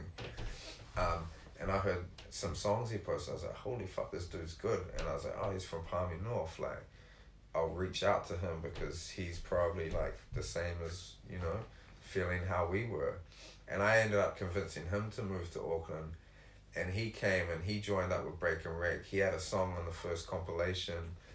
And um, and he ended up getting signed to Dirty, I think just off the strength of that one song that he put out on the Break and Wreck compilation. And that went real well for him. There was some like there was some hard feelings between people, not me and him. We like always kept a good relationship because he came, like did the thing with Break and Wreck and then there was plans to do stuff with him and then Dirty kind of poached him Yeah. Was the feeling, which I mean they did, but they also had mechanisms to like propel that dude and like do stuff for him. So, yeah, um, And it worked out for him, so he can't be. Well, yeah. Well, I I don't know how things ended with those labels and shit. I don't know, but I mean, fuck yeah, he definitely experienced some success with them mm, for sure. So it definitely helped, and it was probably the right move. Um, or maybe not, because like if we kept the collective together, we would have remained independent, and we would have like you know, it would have been better as a collective. But anyhow, yeah. but him and I Be I a long road if we yeah. go down the what if journey. yeah, so that that and that was a funny and I think like so there was hard feelings between him and Break and Wreck, but never him and I. And I think he was putting out that song, and that was like a sh- like he was like, you know, like you're my homie, like always, don't matter about this other All shit. the politics. Yeah, like jump on my song that I know is gonna be a big song. So that was cool. That was good of him. We're still friends. Like we ain't seen each other in ages, but like he's a sort of friend. Like his mum passed away. When was it? Like two years ago or something. And it's like I ain't talked to him for ages. Like it feels like we don't even have a relationship anymore. But like I gotta message him and say, say that I'm thinking about him because his mum died. Like, you know those sorts of friendships Yeah, yeah. where you hear something heavy happens, it's like, oh fuck, um, I need to get in touch. Like I need to say something. I think, and that's awesome, bro, that you did, because I think a lot of people, they've got those relationships and shit like that happens, and they're too scared to reach out. Yeah. Fuck, man. Like, if you're listening and you got that sort of shit happening, like, what what harm could it do Yeah. to send them a bit of love? They might not see it, or Yeah. they might not reply back, but fuck, Yeah. man, holla at. And I yeah, I think that's an important thing. So like I guess what people people might like feel like ah, the impulse to reach out, right? And then they might start thinking about like, oh, what am I gonna say, blah blah blah. Yeah, yeah. It's like tell the person. It's like Brian, I know we ain't talked in years, and like you don't need a reply. I know this is like a crazy time for you, but I want you to know. You're a dickhead, no. No, just be yeah. straight up, Yeah, eh? Like, yeah, like don't try and hide the fact that you haven't spoken in ages. Don't Yeah, try and yeah. hide the fact that you might not be super tight with Yeah. like as you work as. Yeah, like you know, you might make that person's fucking day, man. Yeah, and let them know you're not expecting a response because that's the only real concern you could have. Like well wishes and like people's love and thoughts, great. Like the only possible burden could be that you might feel obliged to reply when you don't want to or whatever. So just let them know you ain't got to reply. Yeah. But usually when you do that, people will like come back and tell you how much they appreciate it. Might be a while later, but they usually do come back. Yeah. And it'll be months not later. Like not that you need it. no, no, and that's not the aim of it. Yeah, yeah. But usually they come back and, mm. like, I've done that a few times when I've been traveling and stuff. You know, I've had friends that I grew up with when I was like four or five, and I haven't spoken to them in a while, but I shoot them a message and stuff, and I've never once regretted doing it. Yeah. I've regretted it when I haven't done it, Yeah, fuck yeah, yeah. but I've never regretted doing it. You're gonna see the person one day and be like, oh yeah, um, you know how your mother passed away and I didn't say shit. Yeah, that's awkward. Also, not the reason why you do it, but Yeah. Yep. But yeah, just speaking of PNC, Sam, um, he's the type of person. He's a fun. He's hilarious, eh, bro? Like I've through my radio and stuff, like I've had chance to hang out with him. Oh, before. He wouldn't know who the fuck I am, Yeah. but just from you know like after Yeah. concerts and stuff like that. Like I remember being with him in Wellington, bro, and he was just fucking hilarious. Yeah, so we're we're like, we haven't like purposefully hung out in the longest time, but I know if we did, we would have a real good time. Cause that'd be funny as fuck. He's just a funny, fun person, man. Like, yeah, he's hilarious. Sweet. So I'm gonna ask you. We were talking before about like people's top fives, and we were cracking up at like how a lot of people they got like white rappers, like white dudes are like all Yeah, white yeah. rappers. You're like, are you sure? Yeah. Who would you put? I'm gonna give you six. Six. All right. Uh, just because we're from the 06, so I'll give you six. alright. Top six. Eminem, Yelawolf. Is this an order That, or that is this just your top Beastie six? Boys. No, I'm just naming all white dudes. Um, no, my top five. Oh fucking hell! This is so hard. I ain't even thought about it in years because I stopped like being a rap nerd. Yeah. I don't know how long ago, but I used to do this all the time. But I'll do. Fuck, I don't even think I can think of like six favorites at the moment. But my favorite at the moment is Robb Banks. He's the son of Shaggy. My second favorite probably Future because he just every he keeps putting out good music. Like he's so consistent. Third, he's putting out good shit at the moment. Um, I like. I really like this dude called Bass Santana. He's a pretty obscure guy. Ah, new to me too. Real good. His like I'm not used to being surprised, so I like that. yeah. So he's super underground, but like you'll listen to his music and you'll just be like, ah, like you'll get it straight away. It's fun, and like yeah, it's just accessible, but like real good and clever as well. Cool. Is he's fuck he's supremely underrated man. Like that dude should be big because he makes shit that you can just like, you know, music like that's how Easily digestible. yeah, and that's kind of like not always, but often that's how music you feel like music should be. Like you should just connect with it. and Yeah, for sure. That's kind of what he does. I think hip hop, like, it's kind of fucked up. Like, hip hop can be its own biggest detriment at times because we kind of try and force dudes to be complicated and yeah, yeah, intricate and shit. Yeah, and yeah, It's like, let a dude have fun. yeah. It can lose all its feel. Yeah. And I mean, like, and people always like, oh, but you know, like, you gotta respect this and, and it's like, how did it start? It was dudes having fun. Mm. Like they're dressing up funny. They're like being mad flamboyant, dressing up funny. Like, you see that old shit that fucking the two wrecking crew and shit used to get up yeah, to? Like, yeah.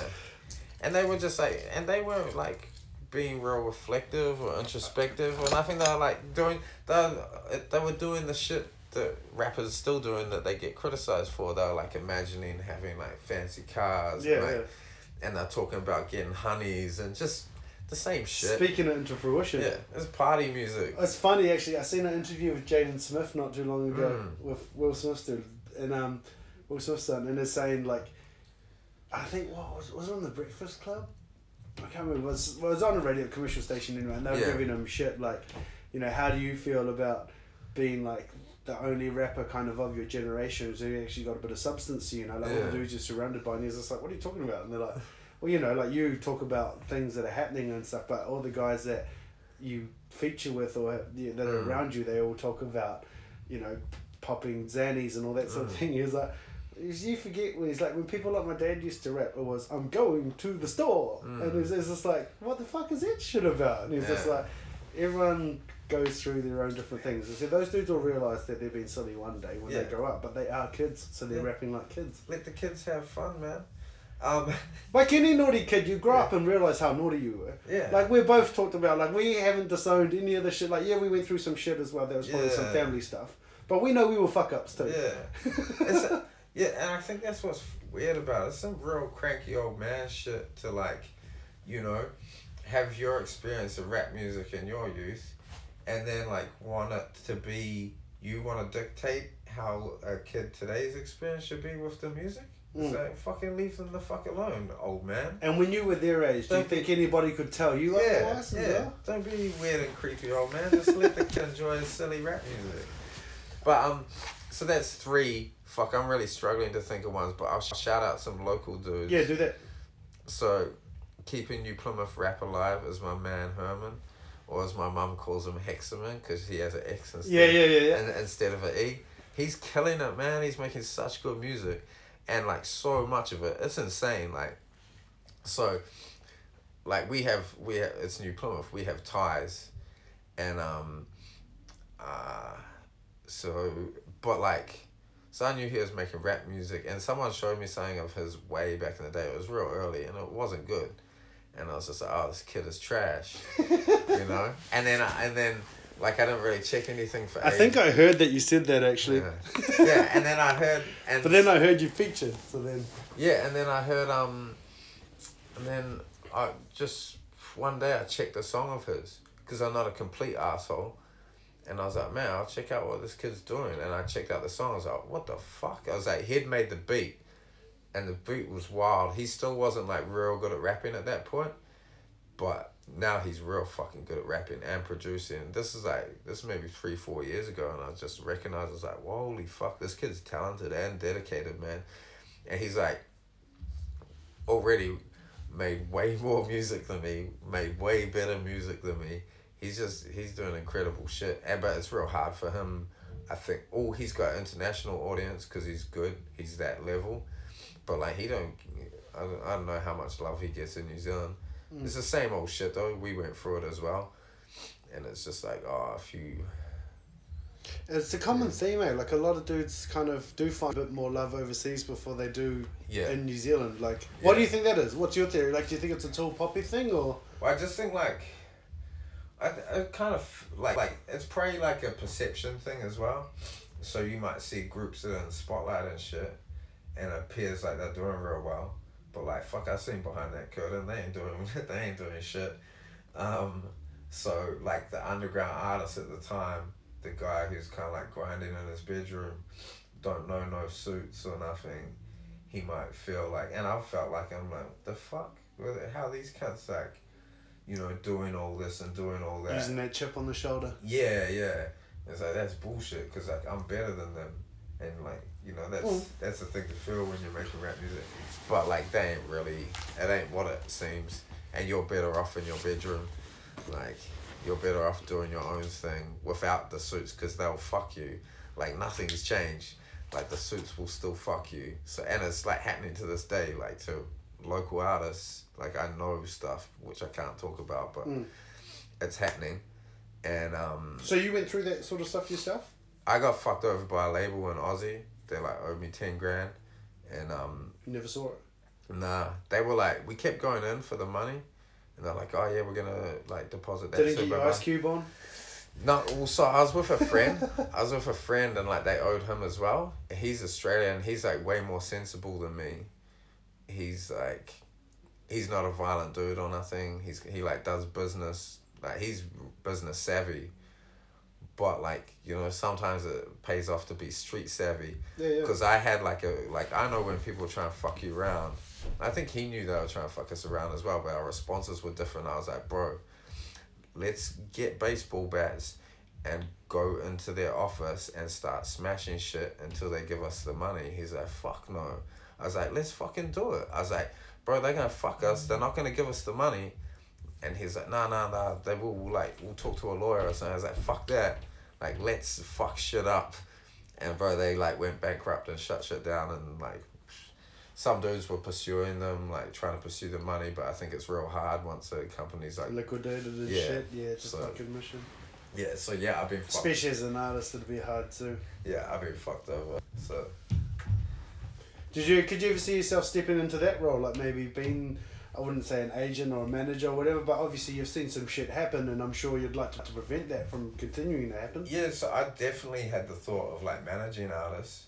So like, um, see like um, I was gonna Asher, who is Herman. I'd be perfect to manage him because like he's who I was like. I was gonna say he reminds me a lot. Yeah. Like I can see similarities. Yeah, he's like, I totally understand what he's doing. Like, I totally get it. And that's hon- honest. That's like the first thing that's so hard to find in a manager, is someone who understands what you're trying to do, and who you are and shit. But like, I get that about him. And then someone who understands the industry as well, and also understands your value, and will like, not be fucked around by the suit. Someone who will like fight with them Yep. For you, and that- I'd be perfect to do that for someone like him. I just don't have time. But um, yeah, fuck. Uh, I got like the the work I do with young people is like too important for me to like dedicate any time in that field. But fuck, I'd love to do it, man. Like I'd love to like see what I could do in that field because I think I'd take that same thing of like taking the baseball bat into the label yeah. And be like, all right, where's the fucking money? Like, cause that shit works. Like, our um, the dude who ran Break and Wreck, I don't know if ah yeah, I can talk about it, but like this club wasn't gonna pay us. Um, they were like trying to shortchange us and change the deal after we'd like made a deal with them. And then they try to fuck us around on it, and he was like, "I'm gonna come back and burn your bar down," and we got the money. like, yeah, like it ain't it ain't always go in the music industry. It don't always have to be sorted out in the office. If you're talking about business, that you can still, yeah. If you're in the right, fucking go hard. Like, I, I still love that. Like that appeals to me. Like fighting for something you believe in. Yeah. So like, so um, Asher Herman, I see him. I was like, man, he's. If I was his manager, I'd be like, he's better than all these other fucking rappers that are like getting all the media attention in New Zealand.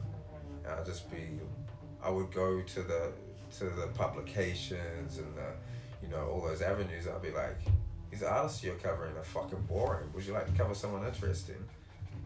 And I'd have the story for them. I know how to present that. But yeah, that ain't me though. But I like the idea. Cool. Well, something to ponder, bro. Sounds like it's getting your wheels turning a bit. It is, eh? Fuck, I should stop talking about it before I try and do it. But yeah, him, this kid, have you heard a kid called Dharmarat? Nah. He's Another incredible. lo- local dude. Auckland. Okay. I think he's from Pukekohe. How do you spell it? D H A R M A R A T. He's same thing, prolific as like he puts out a project like every couple months. He's different different from Herman.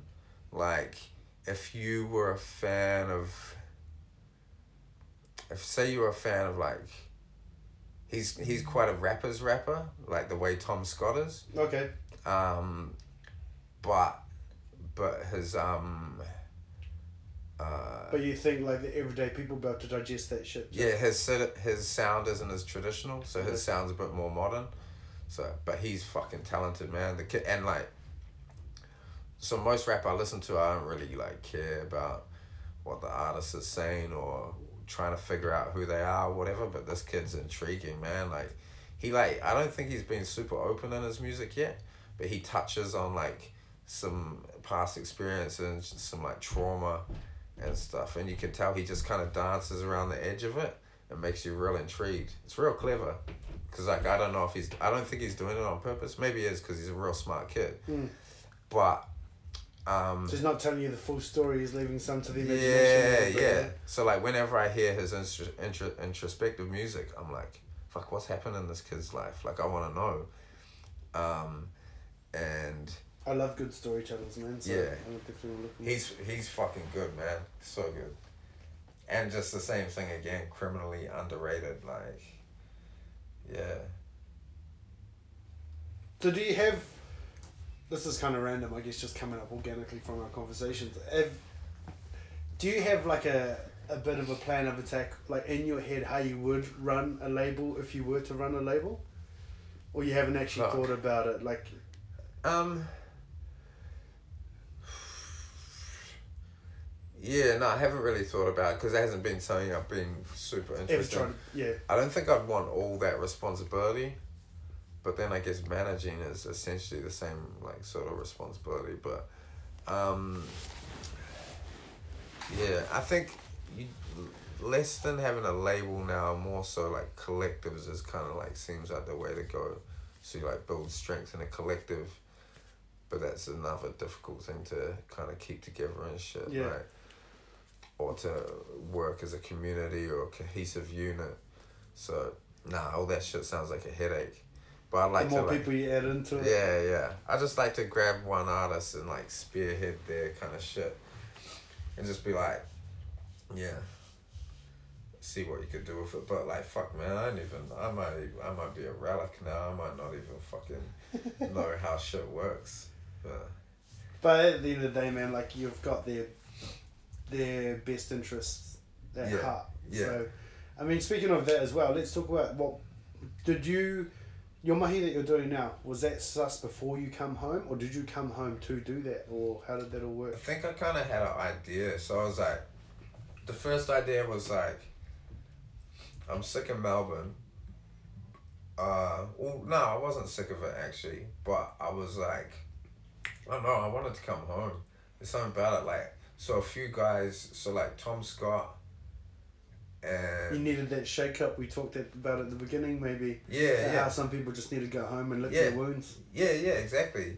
So Tom Scott and Louis Tui from At Peace have moved over to Melbourne, and um, and I've gone home and I just I come home. It was the first time in six years I come home, and I like traveled around the country, played some shows, and saw some things, and just yeah. And I think I want to come back to like particularly like the music community here.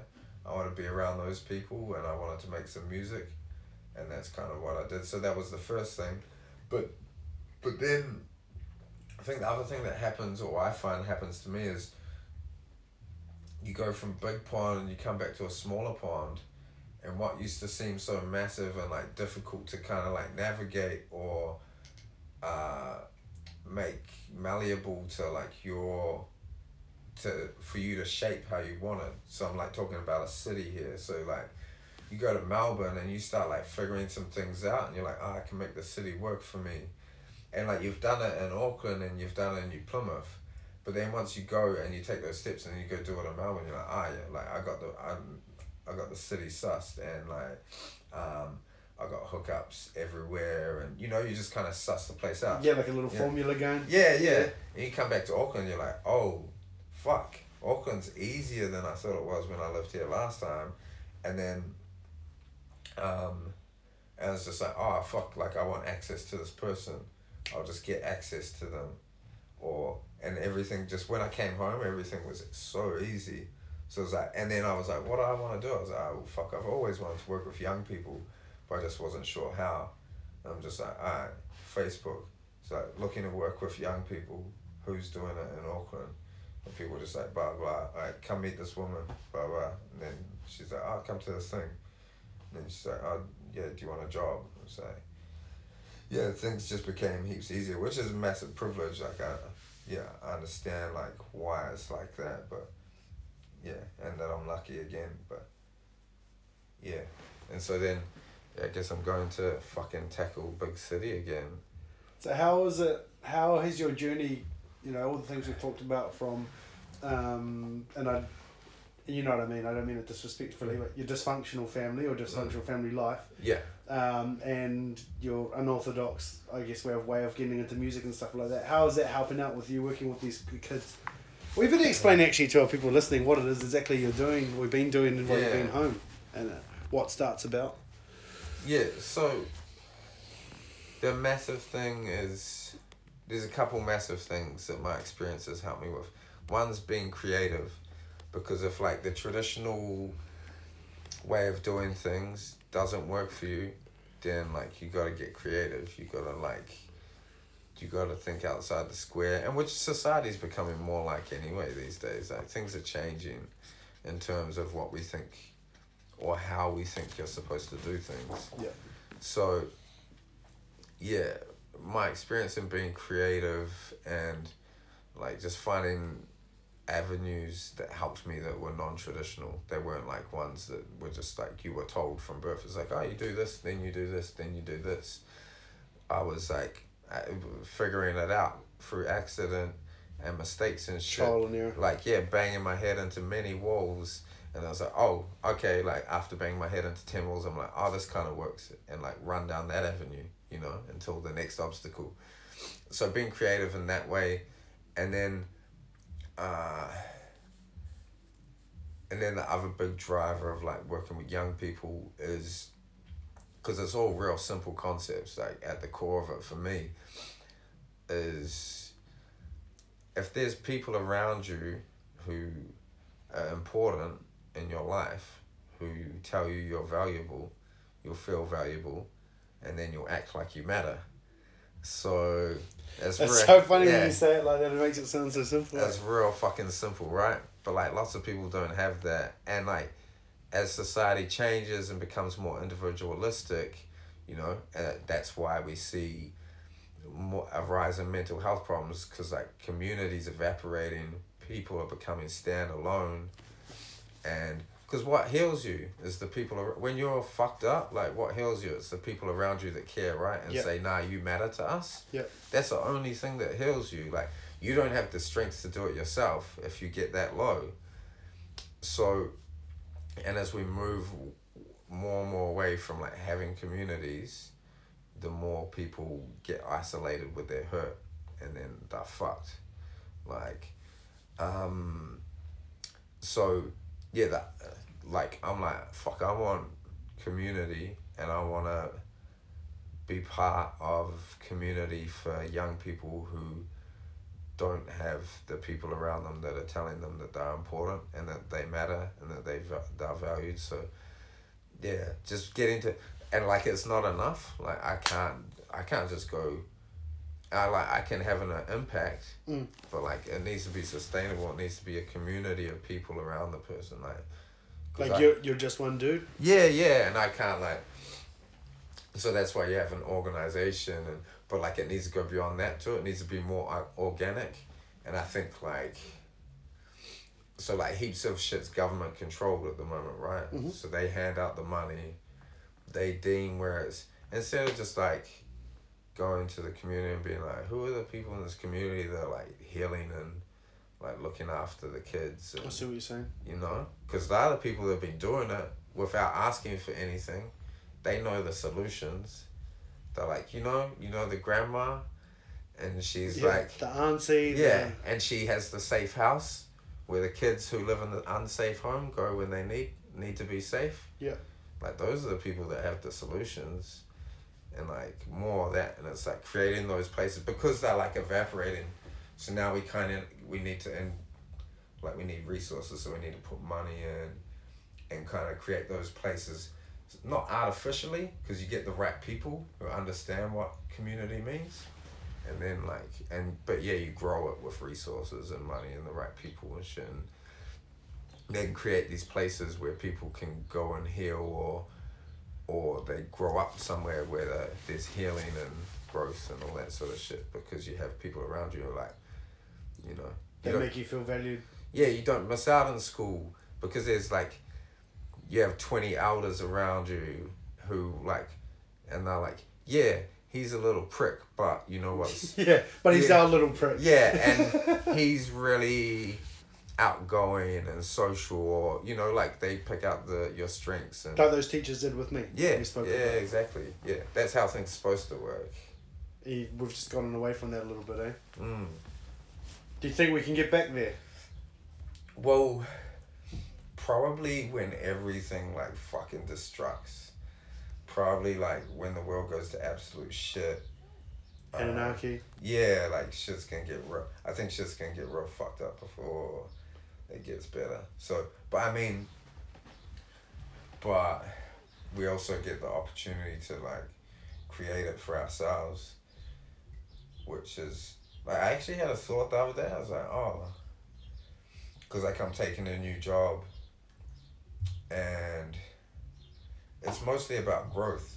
But there's a side of this new job where I have the opportunity to make heaps more money than what I'm currently making. Okay and I was questioning that with myself. I was like, is it about money?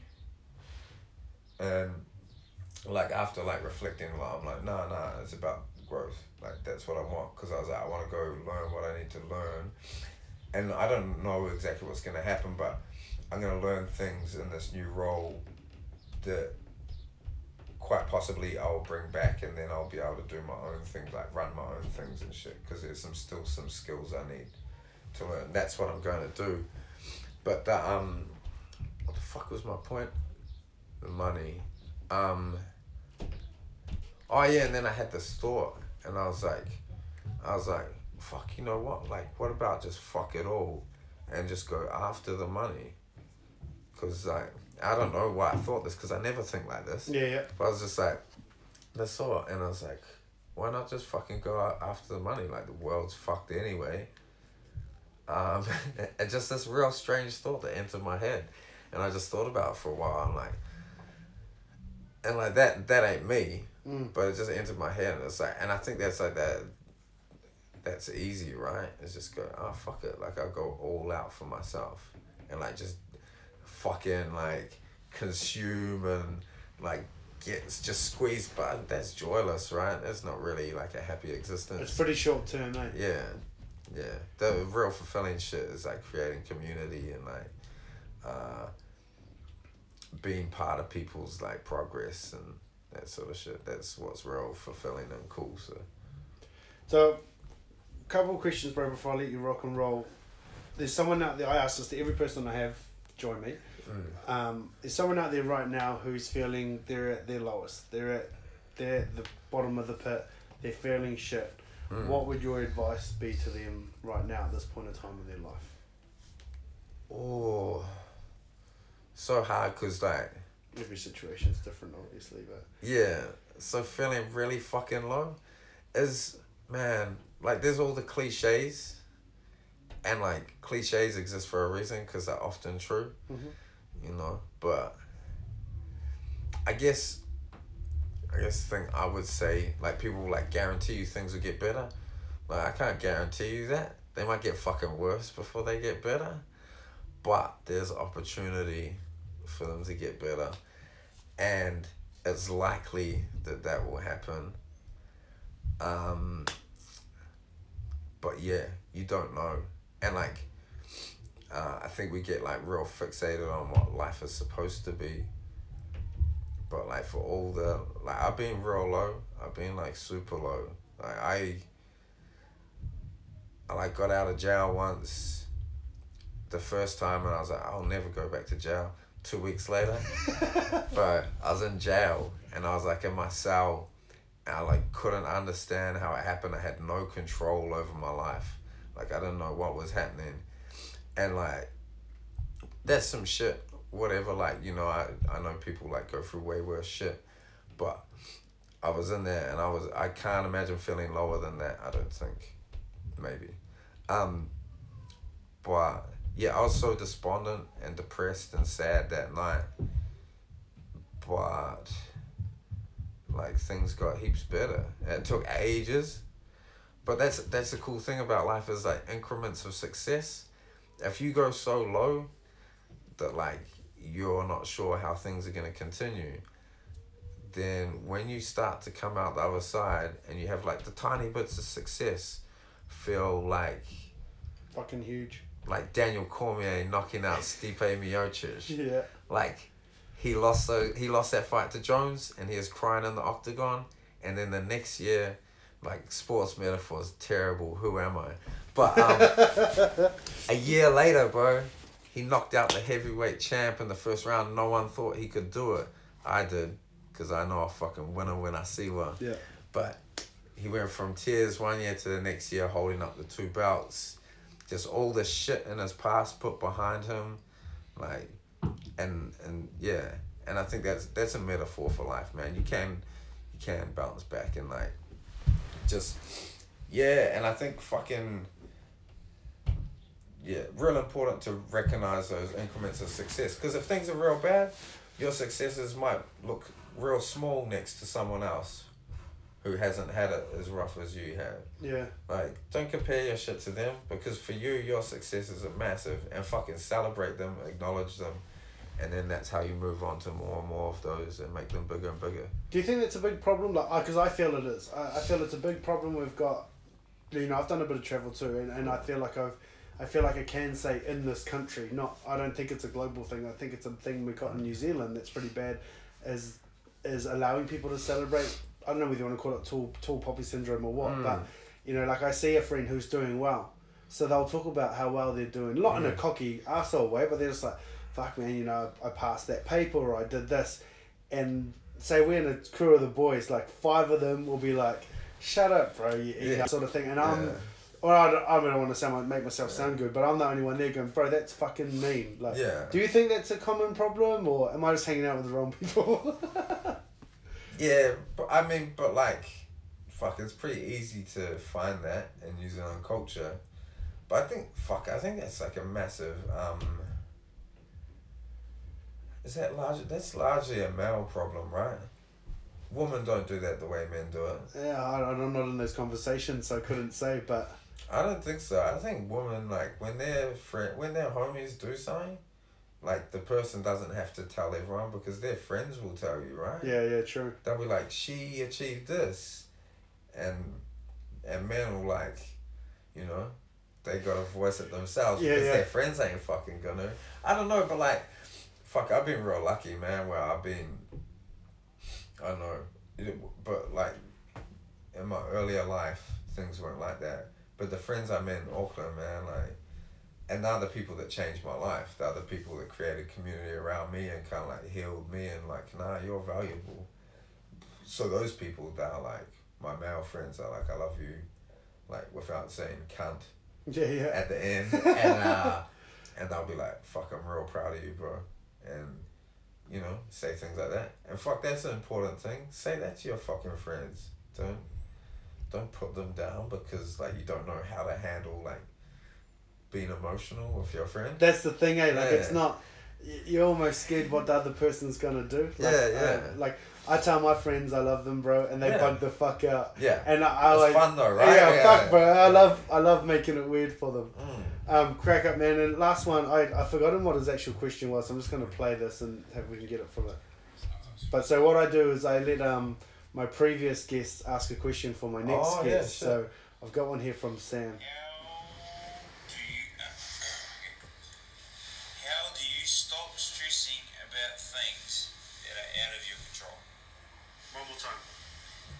How do you stop stressing about things that are out of your control? There you go, Olivia. There you go. So how do you stop stressing about things that are out of your control? Is that from Sam Rapira? Yeah, that's from Sam. That's funny. Did he tell you that like part of the reason he got into boxing is because I wanted to give him a hiding back in the day. He didn't say it was you. Ah, no. it's me. Oh, he didn't say it was you. Yeah, it's me. So it's so funny that our podcasts were intertwined. I do need to add like a disclaimer to that that like anyone stupid enough to think that he couldn't beat the living piss out of me today uh, is dreaming. Yeah, so just so he doesn't feel the need to beat me up. But but yeah, that's that's that's why.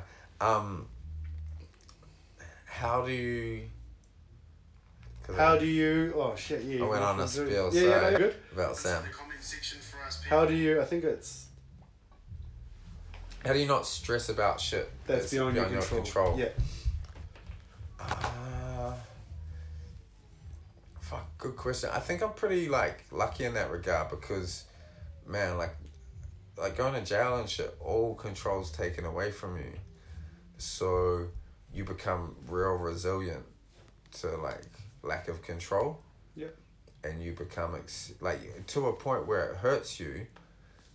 You become just accepting of shit, and you know that can be real damaging in your life. Yeah. But I think once you start to get kind of better, you can like find this balance where you're like, oh, uh, like I'm unflappable, nothing can fuck with me, but also like I do know, Shit happens. I just don't let everything happen to me. Like I know where and when to fight, and where not to. So, yeah, real lucky. I think like, yeah, and that's a good thing to a good way to think about like your experiences that are really hard. Is that they're like cliche again, but they are. They're making you tough, Mm. and you'll be like, you'll be better off for them. What do you think? Because one, one of my things that I say Most to people, often. bro, I say to I say to friends a lot, like especially when they're going through tough times, is that you'll often find, and you can tell me if you disagree. Like just because I said it, I don't expect you to agree with it. Yeah. But it's something that I say to my friends a lot is.